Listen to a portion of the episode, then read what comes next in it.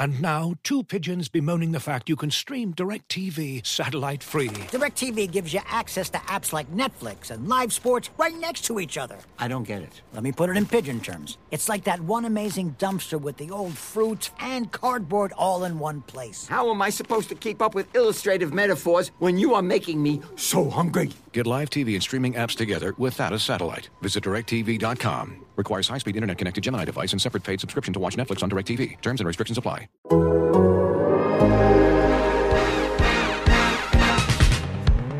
Hear that podcast growling, mean and angry. Hear that couple shouting. It's Dehner and Jay. It's Dehner and Jay. All right, welcome to the latest edition of Hear That Podcast. Ground. This is the walkout. Paul Dehner Jr., Jay Morrison of The Athletic. We are here with you after Jay. I think uh, I might have to break out the rankings of wildest games Yeah. in this stadium's history uh, because I'm not sure where this one ends up, but it's close to the top. Steelers 23, Bengals 20 in overtime.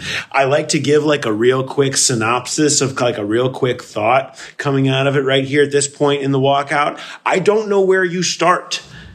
What an insane four hours. How what do we end up at? Four hours? We ended up almost four hours. 342, I Three think it came in at. three forty two.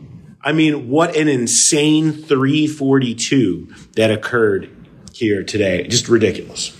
I mean, can Zac Taylor, he hasn't had a normal opener yet. It seems like everyone is crazy. Last year, Evan wins it at the gun. You have the controversial AJ penalty in Burrow's debut in 2020 and then that wild game in Seattle in 2019. Um, it's just kind of what this league is. These games come down to the very end, but this one had so many twists and turns to get to the end and, and so many, so many things that Bengals fans are going to be mad about. And let's face it, Joe Burrow's performance was not the greatest, but that should probably be the the least concerning thing because I think a lot of people realize that that he's going to bounce back. Yeah, I, there's a lot to get to. I want to get into a lot of the decisions that people are talking about and will be talking. Zac Taylor under fire with a number of ways that some of these situations uh, unfolded here on Sunday. Um, a, a lot of them having to do with what ended up being. You would have thought Tee Higgins going out with a concussion early would be the biggest injury of the game. Not even close. Clark Harris uh, ends up with a biceps injury and is out. We're only left to assume when you hear that um, an instant out on a biceps injury that it's probably pretty serious and, and it's going to be the season it, it, you, more than likely. But for today, it brings the old backup long snapper situation into play, and so many of the things that ended up happening that we you're breaking down over the course of the game were affected directly by that and inevitably at the end end up opening up a little window for Pittsburgh to take advantage and kick a field goal Boswell from 53 as time runs out. We're going to get through those. We have to talk about Burrow's day, where it came from, what we think of it, why he was the only person left in the locker room sitting in front of his locker staring ahead while we all left and everyone else had basically left. Um, we're going to get into all of that type of stuff and then kind of turn this forward with a big picture of, of what this really means and, and what we saw today because it wasn't just five turnovers. It was seven sacks. Yep. It was a lot of the same stuff uh, that was supposed to be partially fixed, right? But it wasn't. Let's start here. Let's start with the entire Wilcox long snapping situation. We get in we get into the locker room afterwards after you know there's a couple of situations. I think one Mitch Wilcox, Jay, you talked to him. I was on the other side of the locker room. He has done this before and does practice it, right? Yes, he well he he long snapped in high school. He was the backup in college, and they do practice it. This if this if this happened last year, CJ Uzomah is the backup long snapper. He's gone now, obviously. Um, we don't really know how much he actually practices, but he does practice long snaps. They're prepared for this. They know you only have one. You only carry one on game day. If anything is to happen to Clark Harris, who, by the way, is getting up there in age. So it's not something that caught them off guard. Uh, but it is, um, it- it's a tough spot to throw a guy in. And he, t- to Mitch's credit, after Zac got done, we walked in the locker room and he's sitting at his locker in the towel, in a towel, just waiting. He, he knew the mob was coming. And I think there was probably three or four waves that went through. He, sit, sat there and answered every question. And uh, he actually he was more mad about the second one. He didn't think he thought the first one was decent enough, and I, I think he's got a point. If, if Minkah Pat- Fitzpatrick doesn't come as a free runner, basically, Evan McPherson makes that. The, the one, the overtime field goal was that one, that snap was a little worse, which you would expect. A guy that's never done it before in that spot. First one's not great. Maybe it gets in his head. Um, and then uh, the, the, he has a long snap on a punt too, and everyone's holding their breath, and they did get it off, but maybe a little too soon. Yeah. So, you know, that that the whole thing with Minkah Fitzpatrick. I mean, people are gonna blame, gonna talk about the Wilcox snap, which was not tight. But when you combine one that wasn't as quick as you normally get mm-hmm. with the fact that you know Minkah Fitzpatrick goes right past you know Drew Sample kind of has two guys uh, and he gets his shoulder into one and the other one is Minkah Fitzpatrick just coming through untouched for the block on it I mean when that's the case there's not a lot of snaps that can get back there fast enough to avoid that thing getting blocked I mean so you know that's I'm, you're, you're right. You can't necessarily put it on that. The question, the big one that came up at the end was, okay, well, you have to punt now from the 50, which by the way, the decision bot, I think was saying that maybe the Bengals should be going for that at the 54th and long. That we very can, long, yeah, you can, you can debate that. I, I, I don't necessarily think a punt is a terrible idea. They damn near got an interception uh, on, on the next drive, but they punt and there is 15 seconds on the play clock when they actually snap the punt when you're trying to leave as little time as possible and ended up being the difference in the game mm-hmm. you know and the zac taylor said that that came down to nervousness about the operation because Pitt, they didn't want pittsburgh timing up. They thinking at that point just get it off, right? Mm. Like just don't get it blocked. They're clearly going to be coming after you. Don't get it blocked. So go off your normal timing where Pittsburgh isn't in the place they want to because they had been doing stuff like that to them earlier in the game, mostly timing related. Now, that was the explanation given. Is that a head coach falling on the sword for Mike Thomas, personal protector, calling the snap too early?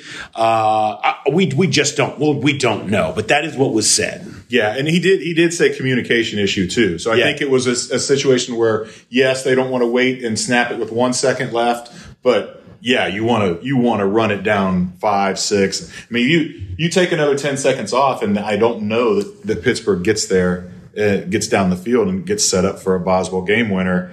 And the, the play in question, the punt, it was fourth and 16 from the 50. If you don't get that, then Pittsburgh is right there in field goal range. Whereas, suppose you, you, you, you punt it, you make them go a little bit further, eat up more time. I, I do think that was the right call to punt it, but they, they definitely should have run off more clock. There's no doubt. So then another play that so that that's all part of the end that ends up in the the Boswell field goal. This after, you know, Evan McPherson had missed the two short chip shots. Um, Evan McPherson, by the way, not blaming anybody but himself, a- and, essentially said, "Look, that's the operation was fine. That's on. It's on me. Like that's it's on my from the. He wasn't pointing fingers. You know, he, he's that's hard. I mean, to to, to not be in your own head about what the timing is even going to look like when this thing comes out and it's off, you know, and should, should Kevin Huber with the high snap have sat on it because they decided to kick it on third down with that in mind? Basically, Zac Taylor said it's, it's if it's low, if you can't get it down, it, it, it sit on it. Not a matter because he, Kevin did get it down. It was just a beat slower than you're used to, Yeah. and that's and that ends up being Evan just way overcooking it uh, and and missing the the chip shot. So you've got that side. The other big decision that people were talking about, and they eventually do end up getting the touchdown. So it's it's hard to say whatever, but you know, there's a play where they throw one to Chase at the front pylon. He catches it, and he's sitting right here in in the, right on the goal line, and it at, Zac Taylor basically said, "Look, from where we are, it's the worst possible place for us to see something." He's running mm-hmm. all the way on the other side of the field. He's like, "When he caught it, I didn't think he was in." Because of where you're at, it didn't look like he could have been in. He said, but the time, and so you go and you go ahead thinking, okay, you've got him. You're on the inch line. You got him in in there package, their non goal line package. You run up, force them to try to defend you at the goal line from an inch in a non goal line package. They do that. In that time, the, the, the stops, you know, in the, in the headphone, the stop is coming down, but not fast enough. Mm-hmm. And so they end up running the play before they have a chance to stop it and be like, look, actually think he's in. You know, you can see both sides of that. But I mean, there was a they, they end up not getting in. They end up get, ending up not getting in on no score there uh, after four bad plays from the inch line. Well, after they push back two, and so it, that absolutely at that point in time felt like of that was the game. That just cost them the game a decision not to challenge that. And his point was sort of a little bit of a lesson learned in that situation. Um, but yeah, you've got to be thinking, give it a chance to at least see a replay before you get up. Yeah, the problem was because I was watching the game on my my laptop. Um, not I was watching the game, but I could go back and look at what they were showing live, and there there was only the one replay, and it wasn't down the goal line, and it was really hard to tell. It so a lot of people are saying, "Oh, that's the it's the farthest place to see. It doesn't matter because you got jumbotrons." That's not the case here because they couldn't. They, they were CBS was slow with the replays, and the other thing is that the Ja'Marr Chase said he didn't think he got in, and a lot of times on these plays they kind of rely on the player. You see it all the time. The player's like, "I caught that," or "I did this," and challenge it, challenge it. There was none of that because Ja'Marr didn't even think he got in. And then the third piece of this, where yes, hindsight, twenty twenty should have challenged it, but if you think about it, I think there was two fifty four to go. You got first and goal at the inch you're thinking you're going to punch that in. And if you don't, worst case scenario, you burn more time. Um, what you're thinking you're going to get it first down, just plow it right in. If that doesn't happen, because Mixon did lose yards, you burn more time. You give Pittsburgh less time to answer. So I kind of see the thought process there where if you have first and goal at the inch yard you should score. But the way it played out, of course, they did not. So it's just it was a tough situation all the way around. It's it's it's hard to to hammer Zac on that one. Like I said, hindsight's twenty twenty, but with the, the lack of replays, without Ja'Marr selling it, um, without him getting buzzed from upstairs, it, it would have been. I don't know. You, you never know when those timeouts are going to come. You're going to need them, and it would have been risky to burn one there. All right, let's take a second and switch gears here and hear from a sponsor. When you need mealtime inspiration, it's worth shopping Kroger, where you'll find over 30,000 mouthwatering choices that excite your inner foodie. And no matter what tasty choice you make, you'll enjoy our everyday low prices, plus extra ways to save, like digital coupons worth over $600 each week. You can also save up to $1 off per gallon at the pump with fuel points. More savings and more inspiring flavors make shopping Kroger worth it every time. Kroger, fresh for everyone. Fuel restrictions apply. They still end up going down, and they end up with one play for the game from the six. Uh, and it ends up being Ja'Marr Chase getting open at the other pylon Yeah. and get you know after he almost had a couple plays before one of the Oh, most yeah. ridiculous could have been you know walk off type touchdowns with like a one hand and he just barely missed getting the split down. He ends up finally getting it uh, on that last play, and you're thinking, unbelievable, mm-hmm. right? After all of that, after Mike Tomlin, I don't know what was going on with Pittsburgh on their drive after Yeah. that. I, I, have no clue. I mean, they even get the 15 yard penalty to pull them out from under the shadows of their goalposts as Chase got hit for unsportsmanlike. They had to use a timeout. They were throwing. Like, I mean, it, it was just in unfathomable. I mean, the Bengals got the ball, ball back with 126 and a timeout. Like, how is that even possible? They only had to use one timeout in the entire process. Um, so they still go down and they should have won the game. Then in overtime, they go down Hayden Hurst with an incredible catch on the sideline uh, on a great play by Burrow. And they missed the chip shot. They should have won the game there. I mean, these are two. The, the concept of Evan McPherson missing two an extra point length and a ch- easier chippy tw- twice in the same game, both that would have given you a win, are unfathomable. You know, and that's what kind of brings me. You know, when we start talking about the big picture of this, teams that are minus five in the turnover bucket Yes. don't win games. No. They're not close. It is not anything remotely like what we just saw. Last 10 years, Jay, teams that were minus five, exactly minus five in the turnover, were 0 26 and 1. There was a tie.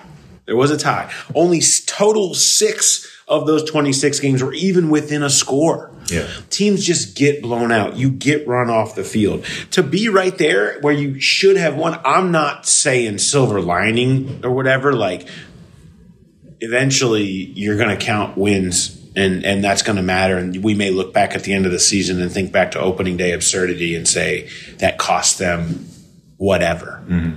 but the fact that after that horrid first half from the offense in Burrow to come all the way back and get themselves in a position over and over again I do think that people are going to want to overreact to this and this loss. That I do think there's a bigger picture in this. That I, the defense looked great. Burrow is not going to be that. like that's just he's just not going to let it happen. So I, for that fact, I, I tend to come away with maybe a rosier picture than probably most fans do right now. And I, I get the frustration over a game you felt like you gave away. But um, I think in the big picture, they're not going to be a team that makes this many mistakes. Maybe they will be. Maybe that these types of games will define their year this year. I tend to think not. No. I mean, Joe Burrow's never thrown four interceptions in a game before. That happens today. And it's not just the five turnovers. One of them was a pick six. So it's, it's a touchdown. It's not just a turnover, even though some of the other turnovers led to touchdowns. And then there's the seven sacks. I mean, just for this game to be that close, having given up five or given giving the ball away five times, seven turnovers, it's it is pretty remarkable. And yes, there's no moral victories, anything like that. But it, it, I think it says something about this defense in particular, this team that they were still in it. I mean, we're, we're talking about a missed extra point being the difference between the win and a loss. And yeah, they're not automatic anymore. They pushed them back, but to, to be in that position, to fight back constantly and, and get that touchdown on the with two seconds left in regulation, I, people were, they, the players were disappointed in the locker room. Uh, nobody seemed pissed. Well, did you get somebody pissed? Well, well, mine was yes. but he's but he's the one that made the most of the mistakes. The, the other guys were like, we know who he is. He's going to bounce back. I asked Ja'Marr Chase. I said, "You've been around Joe for a long time. What what's he like the week after he has a bad game?" He's like, "I have no idea. Never had a bad game." so this is this is all new and. uh, Yes, it's. It, I'm sure it stings every one of those guys. I'm sure it stings all you guys listening. But it's week one. Deep breaths. Let me let me do a little bit of a throwback that Bengals fans also are not going to like. However, I do think it- there's an interesting thought here. I'm sorry to do this. I'm, I'm just so, I'm sorry to do this. So just just hang with me, okay? The year was 2009. It- it's the opening day game. Carson Palmer drives the Bengals down the field for a game-winning touchdown in the final seconds. Okay, they are up seven to six on the Denver Broncos, and with 14 seconds left from his own end zone. Kyle Orton throws the bomb down the field. This is for a lot of you new Bengals fans that just came in this year who aren't like still pained by this memory. the ball is tipped up into the air by Yeah. Leon Hall.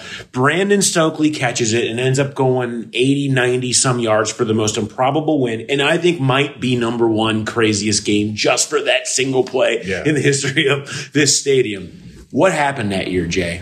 Won the division. The Bengals went on to rip off a ton of wins, including a huge win the next week in Green Bay. Mm-hmm. Won the division and had, you know, one of the better seasons in the entire mar Like, it, they didn't lose in week one because they were a bad team, you know, Yeah. and and there were a lot of things to take from that. But I just think the dramatic nature of that game and the way that you lose can leave a bit of an imprint. I in the long run, you know, it, you can end up looking back and be like, man, imagine if they would have won that game they should have won, how good they actually would be. The Bills lost to these Steelers last year in the opener 23 to 16. I, I mean, a lot of really good teams. Uh, you know, it's not, it's, it, I, I don't think, because I don't believe that Burrow is going to be this guy No. that I'm taking away in the big picture any less feeling any differently about my 11 and 6 prediction than I did today. And I, yeah, I had them winning this game, but I'm sure there will be some that probably end up going the other way. I just think, yes, that's why you don't say they're going to, it's hard to go 15 and 2 or 14 and 3 because this is what the NFL looks like, man. T- Pittsburgh's defense, I, you hate to see the injuries that happened to them with mm. TJ Watt with the bicep they're going to win games like that. Like their offense is pretty dreadful, but Yes. they're going to win games because that defense is absolutely for real. Let me say, let's say this: What do you account for on Burrow's first half? You know, I, I maybe the appendectomy just putting him a little behind. Maybe no preseason snaps. The the whole going from from country club to what maybe boot camp, Bengal boot camp this week. I mean, I, I don't know. It just a, a couple of them seemed forced. Maybe when things aren't sharp early, maybe when you get hit early like he was, you do start forcing things. It was uncharacteristic of him, obviously. Um, I, I don't know. Maybe maybe it's a little bit of everything. He, he insisted the appendectomy had nothing to do with it. Zac said the same thing, but it, it clearly put him behind. And, and I don't think he was feeling the effects of it because he, he was taking off and running and, and really kind of. We hadn't seen that really since his rookie year. I think he had that play in the Tennessee game where he took off and took a shot, but he was pulling the ball down and taking off and and really no cares given, just trying to get as many yards as possible. Um, but it's a lot of it. I, I the, the pressure probably the number one thing. This the line that they supposedly fixed that was the biggest issue last year really didn't do much to to help him out early in that game. And it seemed like they did kind of get it together in the second half. That they Pittsburgh still got pressure, but it wasn't unrelenting like it was in that first half. So I, I think you combine that everything the the taking it easy in the offseason, the appendectomy, the, the pressure, a fantastic defense, um, and maybe just a, a, a little bit of forcing the issue for Joe Burrow. I think it all added up to that awful first half, especially first play sack, second play pick six. I mean, it doesn't get worse than that. And you, you, you're fighting from behind from that minute on. Totally fooled pick six. I mean, Minkah Fitzpatrick all over. It reminded me of Jessie Bates in the Tennessee game where Yeah. Tannehill just throws it right to him on the first play, like a bait. It was baited, you know, and he just sat on it and it ends up taking it to the house. Um, and yeah, I'm with you. I, I just think there's a, a, a knocking off of the rust element to it, and not really necessarily knowing what the pressure was going to be like and how under siege he. I mean, Jesus. I mean, he would that first half and some of the second half. I mean, that first half, sack fumbles and getting mm-hmm. hit from behind, getting blown up in his face. I can't tell you how many times Joe Burrow, I couldn't count how many times he had to make a throw with one of his interior guys back right up against his face, mm-hmm. like just getting bulled back. Now, you're asking Cordell Volson, fourth round pick hmm. out of North Dakota State to block Cam Heyward, and they're running t- games with T.J. Watt showing up in his face. I mean, they're they're they had one clear thing: let's go, let's just continue to run things that attack. 67 at the guard spot. And they did. And they took advantage of them. And that's a tough spot. You know, it's yet again the bad Jackson Carman pick. You know, you should have a guy with a who's a higher pick from a previous year already in that spot. Instead, you're stuck having played fourth rounder from North Dakota State against Cam Heyward. But the point being, you know, I. So after the game, I, I want to. Th- th- this is going to be very much discussed. Is is Burrow? I mean, we left at five Um, no, I mean there was maybe one or two other players in the locker room. There was four players and seven media members. I yeah, counted. yeah, and Burrow's in didn't move from the time his little his what five ten minute press conference ended. He went to his chair. He sat on his phone for a small amount of time, and then put his phone down and sat there and just stared straight ahead. Uh, at one point, Sam Hubbard came up and talked to him briefly. Jam- Ja'Marr Chase gave him a quick dap on his way out the door. Ted Karras came over and was like, kind of gave one of these, like, I don't know what you're like after losses, buddy, but you know, if you're just saying go the hell away, but it's all good. And then kind of goes, and then goes back. Very Ted Karras. He's a very gregarious guy. And then really no one was even left to even approach him. Now, I want to say this because everybody tweeted about it, understandably, after the game, what have you. I've heard this about Joe. Mm-hmm. I've, I've heard this from multiple people that this is what he's like after losses. We have never been in the locker room with Joe Burrow after a game before, like that he played it. This is the first time we've been in the locker room. He was a COVID draft pick. So we have not been in the locker room. So no one has ever seen this to compare this to anything else. Uh, we've seen videos of him after wins in the smoking cigar thing or whatever, but I've heard that this is who he is after losses. Now, to see it is pretty jarring. Like, it's pretty notable, but that doesn't mean that he's taking this one like harder or he's more disappointed or Sadie McSatterson more than anything. This could, I mean, I, I would fully believe from everything that I've heard, this is just who he is after a loss. Whether he threw for 500 yards or had a day like today where he threw four picks for the first time in his life. Yeah. I mean, maybe even Brody Miller doesn't know because I think in college they don't get to go into the locker room. Right. They rely on everybody coming to them. So we don't know um, what, what he's like. We've seen him at the podium after losses, and it's a different Joe. Um, and after the Super Bowl at, at the big podium right outside the locker room. But you're right. This is the first time. Um, and not just sit, I mean, still in full uniform Yeah. and just staring straight ahead. Who knows what's going through his mind, um, replaying the game or stewing, whatever it is. But it was notable because there were it, it was almost. I would I would venture to say he was the last one out because those other four that were still they were already dressed and showered and everything. Burrow still had to go through that whole process. I mean, yeah, I, don't- I don't know. I, I don't know. I, I hate, I don't like, like, I don't like making a big deal out of this stuff because, because people process things that, that is out of the ordinary. Mm-hmm. But, but he's out of the ordinary as a player. It's not necessarily out of his ordinary. You know, his pregame routine is also out of the ordinary when he shows up earlier than everybody else. So I, you know, it's hard.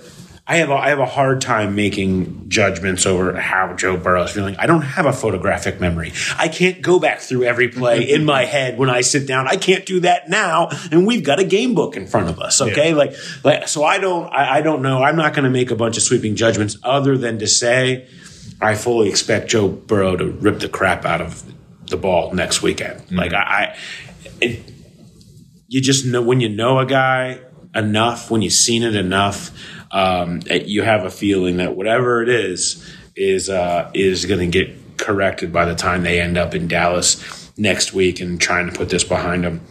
Until we see fully the you know the offensive line and can really go back and look at it as far as who, what, where. You know, it's it's hard you know, to really make some sweeping judgments other than obviously it's not very good. I mean, Right. yeah, Pittsburgh's all over, but also Pittsburgh, I wrote about this in the lead up. They do this.